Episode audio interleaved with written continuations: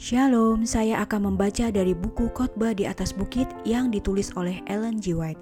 Ucapan-ucapan berbahagia dengan subjudul Berbahagialah orang yang dianiaya oleh sebab kebenaran. Demikianlah bacaan buku Khotbah di Atas Bukit dengan subjudul Berbahagialah orang yang dianiaya oleh sebab kebenaran. Tuhan memberkati. Berbahagialah orang yang dianiaya oleh sebab kebenaran, karena merekalah yang empunya kerajaan surga. Matius 5 ayat 10. Yesus tidak memberikan kepada para pengikutnya pengharapan untuk memperoleh kemuliaan dan kekayaan duniawi, dan untuk memperoleh suatu kehidupan yang bebas dari pencobaan. Tetapi dia memperkenalkan kepada mereka hak istimewa untuk berjalan dengan guru mereka pada jalan penyangkalan diri dan celaan, karena dunia tidak mengenal mereka. Dia yang datang untuk menebus dunia yang berdosa ditentang oleh kekuatan-kekuatan yang terpadu dari musuh-musuh Allah dan manusia. Dalam persekutuan yang tidak berbelas kasihan, orang-orang jahat dan malaikat-malaikat jahat mempersiapkan diri mereka melawan Raja Damai itu. Walaupun setiap firman dan tindakannya meniupkan kasih ilahi, ketidakserupaannya dengan dunia menimbulkan permusuhan yang paling sengit. Karena dia tidak akan memberi izin untuk mengumbar hawa nafsu kebiasaan kita.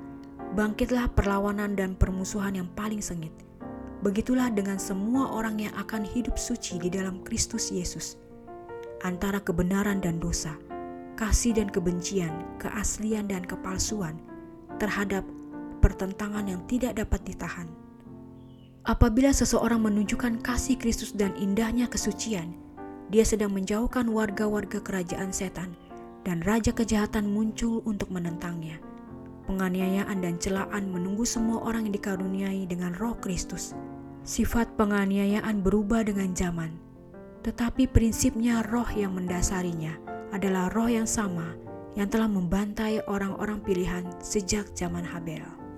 Apabila manusia berupaya rukun dengan Allah, akan mereka dapati bahwa serangan terhadap salib itu tidak berhenti.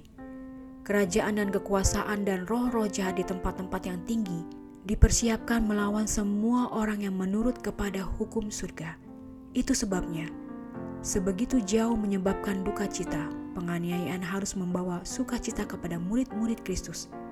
Karena itu merupakan bukti bahwa mereka tengah mengikuti langkah-langkah guru mereka.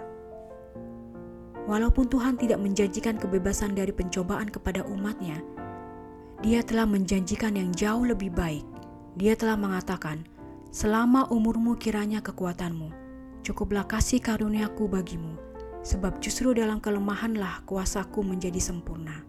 Ulangan 33 ayat 25, 2 Korintus 12 ayat 9. Jika engkau dipanggil supaya pergi melewati perapian yang menyala-nyala untuk kepentingannya, Yesus akan hadir di sampingmu sebagaimana dia bersama-sama dengan ketiga orang muda yang setia di Babel itu. Mereka yang mengasihi penebus mereka akan bersukacita pada setiap kesempatan bersama dia menanggung penghinaan dan celaan. Kasih yang mereka tunjukkan kepada Tuhan mereka membuat penderitaan untuk kepentingannya manis. Sepanjang zaman setan telah menganiaya umat Allah. Dia telah menyiksa mereka dan membunuh mereka, tetapi dalam kematian mereka menjadi para pemenang. Mereka nyatakan dalam iman mereka yang kukuh, seseorang yang lebih kuat daripada setan. Setan dapat menyiksa dan membunuh tubuh, tetapi dia tidak dapat menjamah kehidupan yang disembunyikan dengan Kristus di dalam Allah. Dia dapat mengurung dalam tembok-tembok penjara, tetapi dia tidak dapat mengikat semangat atau roh. Mereka dapat melihat melewati kegelapan sampai kepada kemuliaan, seraya berkata, sebab aku yakin bahwa penderitaan zaman sekarang ini tidak dapat dibandingkan dengan kemuliaan yang akan dinyatakan kepada kita. Sebab penderitaan ringan yang sekarang ini mengerjakan bagi kami kemuliaan kekal yang melebihi segala-galanya, jauh lebih besar daripada penderitaan kami. Roma 8 ayat 18, 2 Korintus 4 ayat 17. Lewat penderitaan dan penganiayaan, kemuliaan tabiat Allah dinyatakan dalam orang-orang pilihannya.